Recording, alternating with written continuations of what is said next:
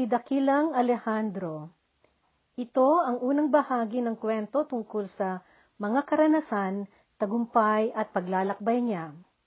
Batay sa mga naisulat sa makatotohanang kasaysayan ukol sa sibilisasyon dito sa lupa noong unang panahon, tatlong daan taon bago na isilang si Heso Kristo, noon na buhay ang isa sa mga pinakadakila at pinakamakapangyarihang haring namuno sa pinakamalaking kaharian sa mundo.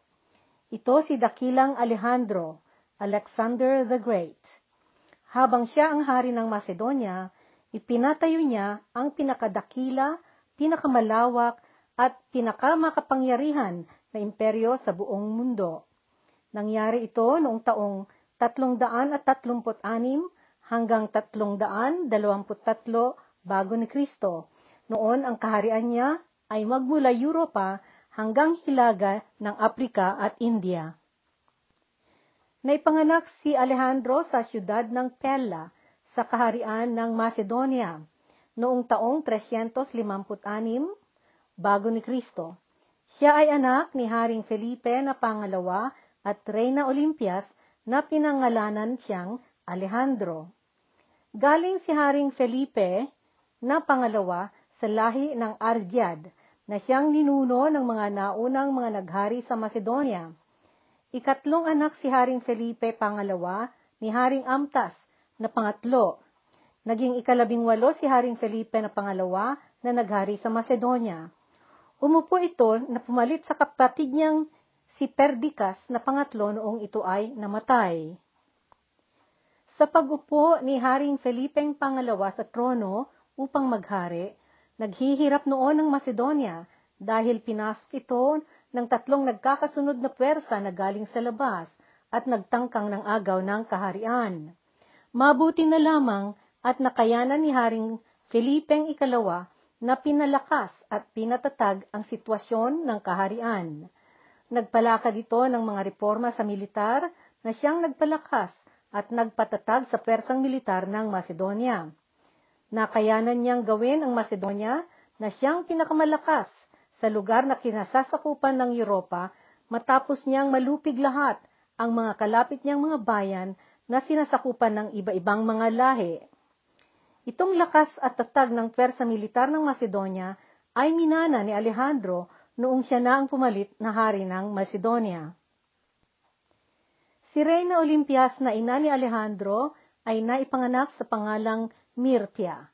Sinasabi sa kasaysayan na galing ito sa lahi ni Haring Iacus na isang Griego na nagmula sa kanununuan ng Diyos na si Achilles. Pinalitan ang dati niyang pangalan ng Mirtia at ginawang Olympias dahil isang taon pa lamang siyang naging asawa ni Haring Felipe noong ang hari ay nanalo sa karera ng mga kabayo sa paligsahan na tinatawag na Olympic. Itong Olympic na nangyari ay karerahan ng mga pinakamagagaling, pinakamaliksi, at pinakamatalinong mga kabayo. Maibatay sa mga nakasulat sa mga lumang libro ng mga Diyos na Griego na nakatira sa bundok ng Olympus, may paniniwala ang mga naunang mga taong Griego na ang tunay na ama ni Alejandro ay ang dakilang Diyos na nanirahan sa Olympus. Ito si Zeus. Si Zeus ang siyang pinakamataas at pinakamakapangyarihan sa lahat ng mga Diyos doon sa bundok ng Olympus. Katangi-tanging mamuno at matapang na mandirigma si Haring Felipe na pangalawa. Nagawa niyang iangat ang Macedonia na dakilang pwersa at iginagalang ng ibang mga kaharian. Subalit, hindi na kontento si Haring Felipe sa lawak ng kanyang kaharian.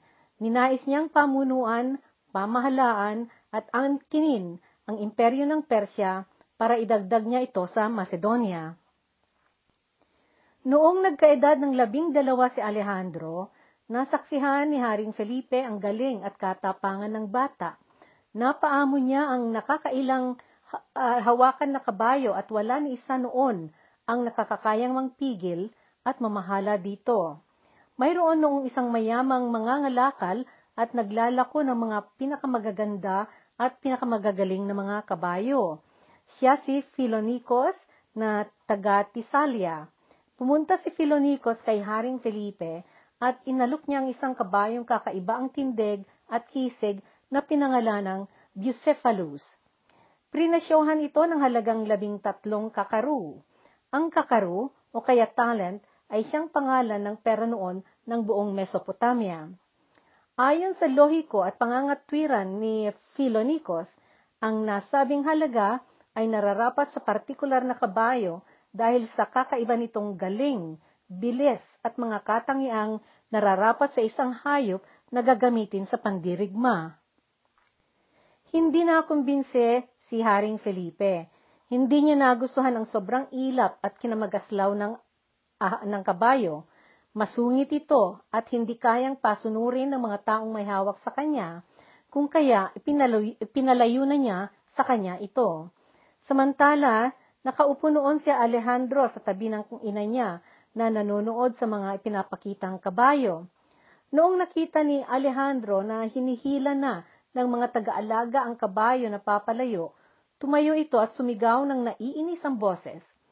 Ni walang tibay ang mga gulugod nyo, sigaw, sigaw niya. Anong kinapanghihinayang iyan na mawala ang pagkahusay-husay na kabayo dahil lamang sa hindi ninyo kakayaning hawakan? Noong una, hindi iniintindi ni Haring Felipe si Alejandro na noon ay hindi na mapakali. Kinalaonan, pinagsabihan niya ang kanyang anak, ni hindi mo man lang iginagalang ang mga nakakatanda sa iyo. Akala mo mas magaling ka sa kanila.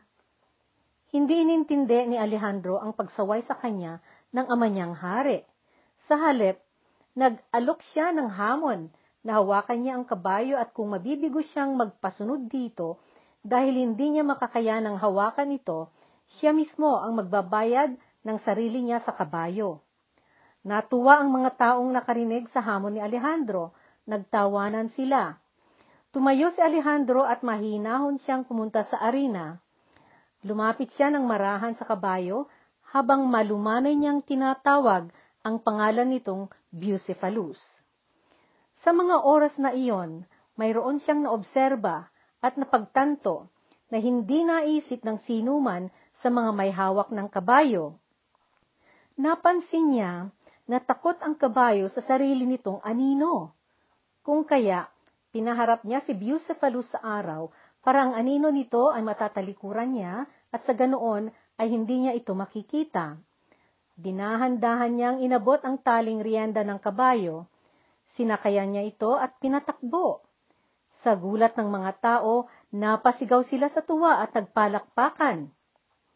Noong bumaba sa kabayo si Alejandro at lumapit sa kanyang ama, ang sabi ng hari sa kanya, Mahal kong anak, sa labas ng kaharian mo itutok ang iyong paningin para sa iyong paghahari.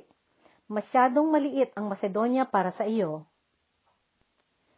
Sa pagdaan ng mga araw, lalong napatindi ang tuwa at pagmamahal ni Alejandro sa kanyang kabayong si Bucephalus dahil sa galing at bilis nito.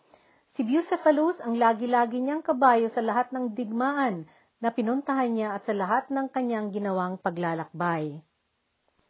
Bago pa mang humarap sa bakbakan si Alejandro, noong nagkaedad ito ng labing tatlo, tinawag ng kanyang ama ang isang dakila at magaling na magtuturo na ang pangalan ay Aristoteles at pinapunta niya ito sa palasyo. Si Aristoteles ay isa sa mga pinakadakilang intelektual na nabuhay sa lupa sa lumang kasaysayan. Siyang pinakaunang siyentipiko at siyang naglikha ng mga dakilang mga kaisipan sa lohika at makatarungan at tamang katwiran. Nag-aral ito sa ilalim ng isa pang dakilang pilosopo na si Platus. Si Platus ay tubong Athens at dinadakila siya ng mga Griego.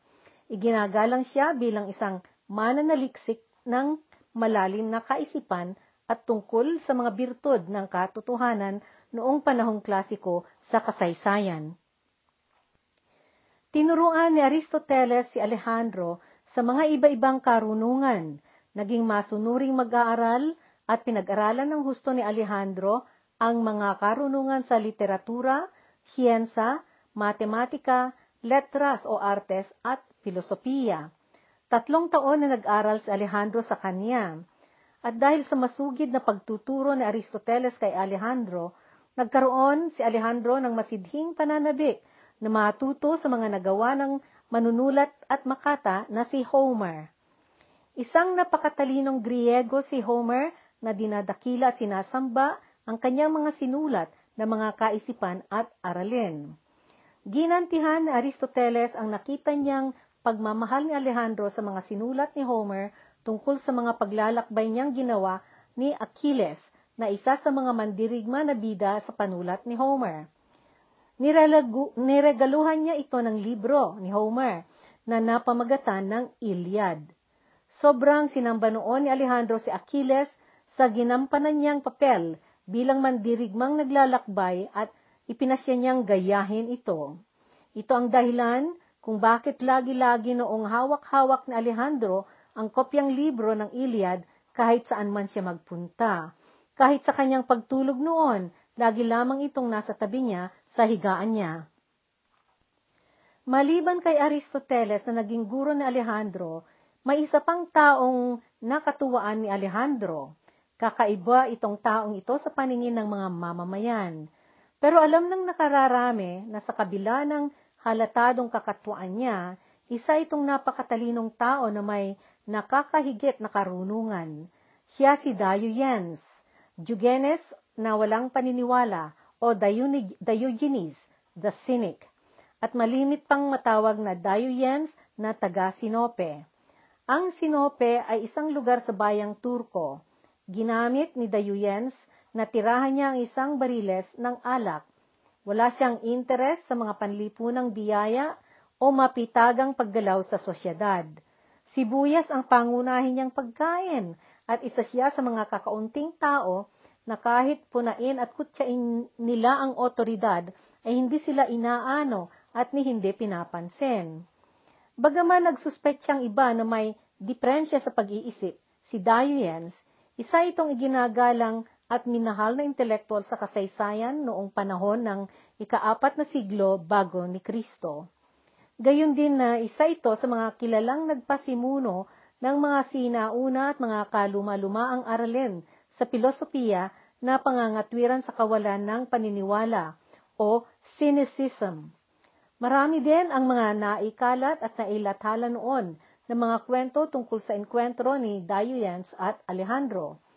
Noong bata pa si Alejandro, paminsan-minsan noon na pinapahanap niya si Diogenes. Minsan, nilapitan ni Alejandro ito sa plaza habang nakamasid ang mga tao.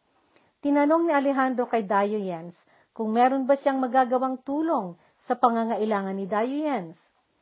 Oo, sagot ni Diogenes. Pasantabi ka diyang tumayo sa harapan ko at binabarahan mo ang liwanag ng araw sa mata ko. Sa halip na nainis, si Alejandro sa kawalang galang na pagsagot sa kanya ni Diogenes, natawa ito. Sanay si Alejandro sa karaniwang paggalang, pangingime, at minsan pa nga ay takot ng mga mamamayan sa kanya. Hinangaan ni Alejandro ang kaisipan sa likod ng hindi pangingimi ni Diogenes. Ang sabi nga niya, kung hindi ako si Alejandro, malamang na naging ako si Diogenes. Humahanga noon si Alejandro sa mga iba-ibang karunungan. Itong katangiang ito ay nanatili sa kanyang pag-uugali kahit pa sa mga sumunod na panahon na noong siya ay naglalakbay na lagi.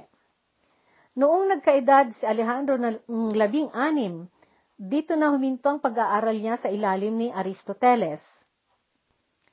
Sa taong ito, nagpunta si Haring Felipe sa Byzantium, na kilala na ngayon sa pangalang Constantinople, at nilusob niya ito at pinatayuan niya ng kanyang gobyerno.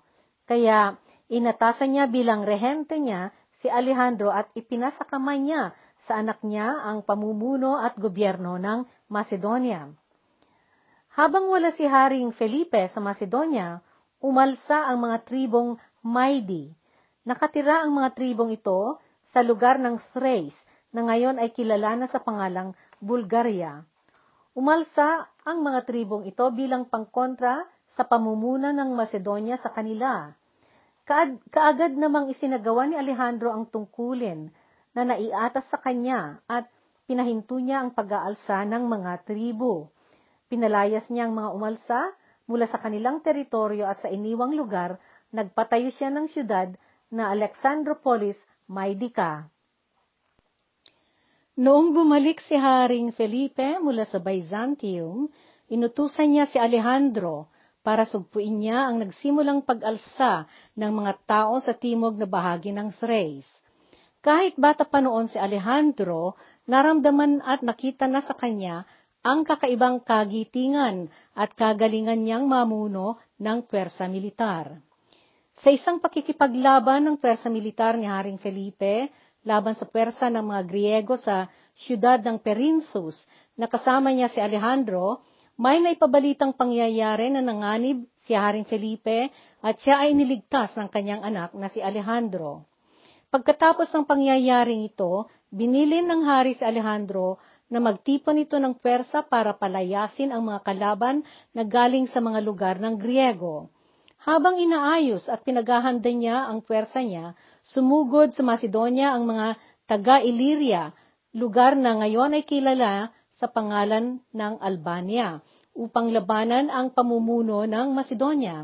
Subalit hindi nila nakaya ng lumaban at pinalaya sila ng persa militar ni Alejandro. Noong tatlong daan at tatlumput-walo bago ni Kristo, labing walong taong gulang na noon si Alejandro.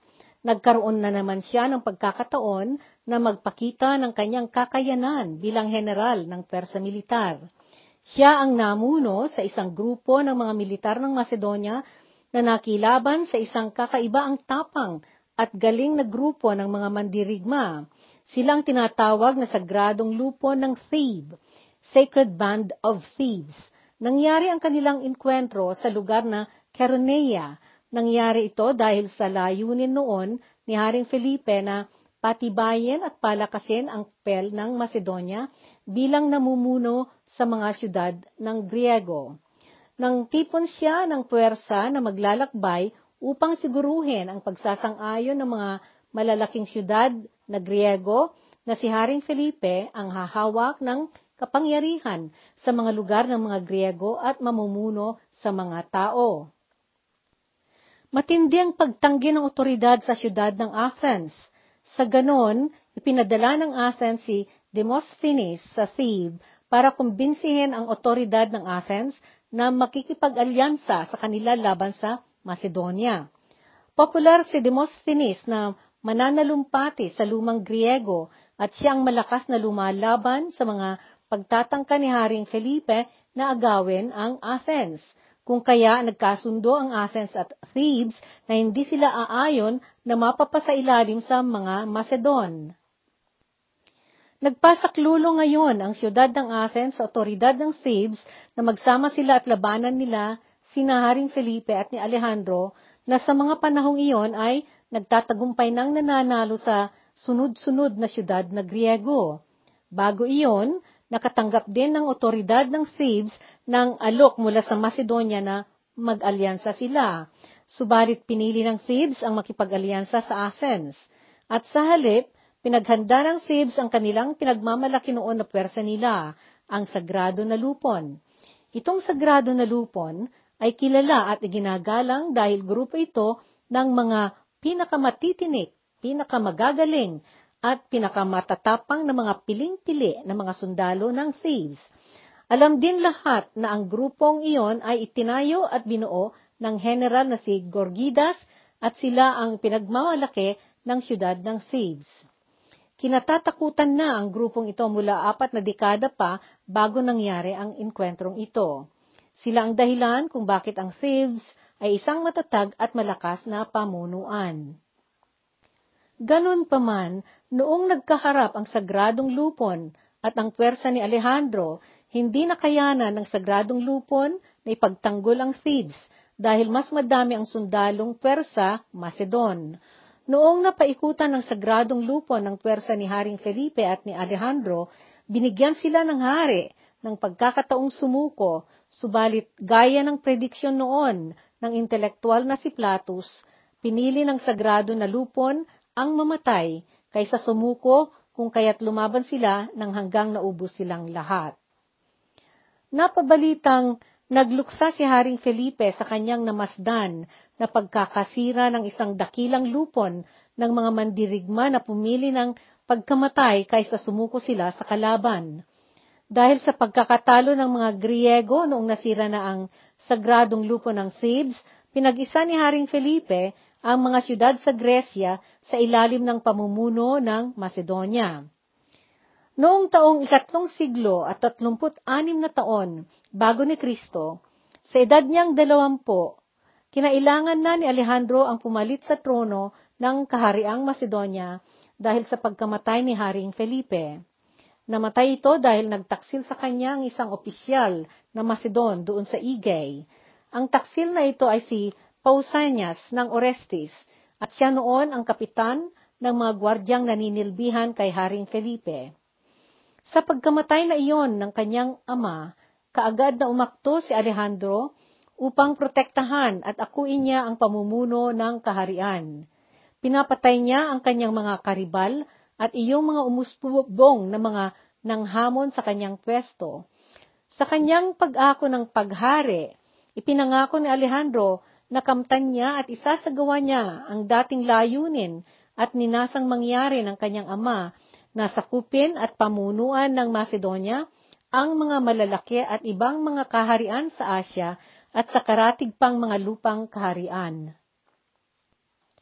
Noong tatlong siglo, tatlumpot apat bago ni Kristo, naghandang maglakbay si Alejandro papuntang Asya. At ang sadya na noon ay ang bayan ng Anatolia, na kilala na ngayon sa pangalang Turko, at doon siya magsisimula. Inatasan niya ang general na si General Antipatros na siyang rehente niya. Bilang rehente, si General Antipatros o Antipater ang pinagkalooban ni Alejandro ng tiwala sa pamamahala ng Macedonia. Nangako si General Antipatros kay Alejandro na protektahan niya ang Macedonia habang wala si Alejandro. Pagkatapos, tumungo na si Alejandro at ang kanyang pwersa militar sa Persia. Tumawid sila sa tubigan ng Hellespont na ngayon ay kilala na sa pangalang Dardanelles na parte ng Golpo sa Gallipoli. Ito ay sa pagitan ng Bay ng Aegean at Bay ng Marmara. Tumuloy sila sa bayan ng Troy at doon nagpakamay si Alejandro sa puntod ni Achilles. Isinagawa niya ito dahil sa kanyang paggalang at pagsamba sa Diyosa na si Minerva at paggunita na rin niya sa mga bayaning magigiting na nailibing doon. Habang nagpapamakay si Alejandro, Nalaman ng mga Persyano ang kanyang paglalakbay, kung kaya't pinaghandaan nila ang kanyang pagdating, pero sa pag-aakalang bata pa lamang ito na baguhan sa digmaan. Sumalubong kina Alejandro ang dalawang panig ng Persa militar, ang sa Persya sa Asia Minor na tinatawag na Satrapis at ang Persang Griego na hawak noon ng magiting at matinik na si Memnon. Isang mersenaryo na taga Rhodes sa may baybayin ng Granicos si Memnon. Mababangis at matitinik ang magkabila ang pwersa sa labanan. Itong digmaan na ito ang unang labanan na nangyari sa pagitan ni Alejandro at ang imperyo ni Akhmenid ng Persya at nasa ilalim ng pamamahala at ni Darius ng napangatlo. Bagaman malaking sakripisyo ang nawala sa pwersa ni Alejandro, dahil sa muntik-muntikan ng talunin sila ni Memnon, naligtasan ni Alejandro ang kamalasan dahil sa masidhing katapangan at katapatan sa kanya ang mga sundalong tauhan niya. Sa gayon, nagawang makamtan ni Alejandro ang pananakop niya sa kalahating bahagi ng Asia Minor. Noong tatlong daang taon at tatlumpot tatlo bago ni Kristo, naglakbay si Alejandro papuntang timog mula sa Granicos. Linupig at inangkin niya ang siyudad ng Sardes na sa mga panahon na ito ay siyang pangunahing siyudad ng kahariang Lydia ng Persia. Ngunit naengkwentro ni Alejandro ang malakas at matinding resistansya mula sa puwersa ng mga sumunod na siyudad na pinaglakbayan niya. Ito ang mga siyudad ng Miletus, Milasa at Halicarnassus. Pinaligiran sila ng mga nakatagong pwersa ng kalaban. Subalit, mabilis na nahalata ito ni Alejandro at nagawa niyang masakop ang mga ito. Noong napatunayan ng reyna ng siyudad ng Halicarnassus, si Reyna Ada, na naagaw na ni Alejandro ang karatig siyudad ng, ng Alina, hindi na siya nagsagawa ng anumang resistansya at kanyang isinuko ang Halicarnassus na walang dumanak na dugo. Pagkatapos, nagpatuloy ng pumunta ng Hilaga sa direksyon ng Gordium si Alejandro. Gaya ng naitalang nilalaman ng kasaysayan, pumasok sila sa Gordium. Nagpatuloy ngayon na nag, nagpunta sa norte si Alejandro at kung saan dito niya nakita ang pagkaluma-lumang kariton na nakatali na gusot at sa dimawaring pagkabuhol, pilipit at doble-doble, sa itsura ng buhol na iyon ay parang imposibleng makakayanang kalasin ang pagkakabuhol sa pamamagitan ng kamay. Paniniwala noon ang mga tao ng kariton na iyon ay pag-aari ni Gorgius na ama ni Haring Maidas. Isang orakulo noon ang nagpahayag na sinumang matapang at magiting na lalaki ang makakapagkalas sa nasabing buhol-buhol na tali ay siyang natatadhanang maging mamuno ng Asya.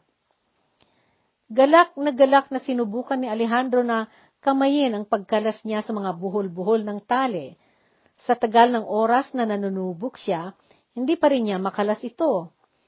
Ipinasya niya ngayon na walang diferensya kung gamitin ang kanyang tabak para makalas ang pagkakabuhol ng tali at sa isang iglap na hati ito at nakalas. Kinagabihan ng araw na iyon, dumagundong ang malakas na kulog at nagkidlat ng maraming beses. Ito ang inisip ni Alejandro na tanda ng pagbubunyi ng mga Diyos sa bundok ng Olympus. At gaya ng naihula, natalo ni Alejandro ang depensa ng Ehipto at nasakop niya ito. At ito na ang nagbigay tanda sa kanya ang pananagumpay na maghari sa malawak na lupa ng Asya. Dito magtatapos ang unang bahagi ng ating kwento tungkol kay dakilang Alejandro ng Macedonia hanggang sa susunod na kabanata sa susunod na podcast.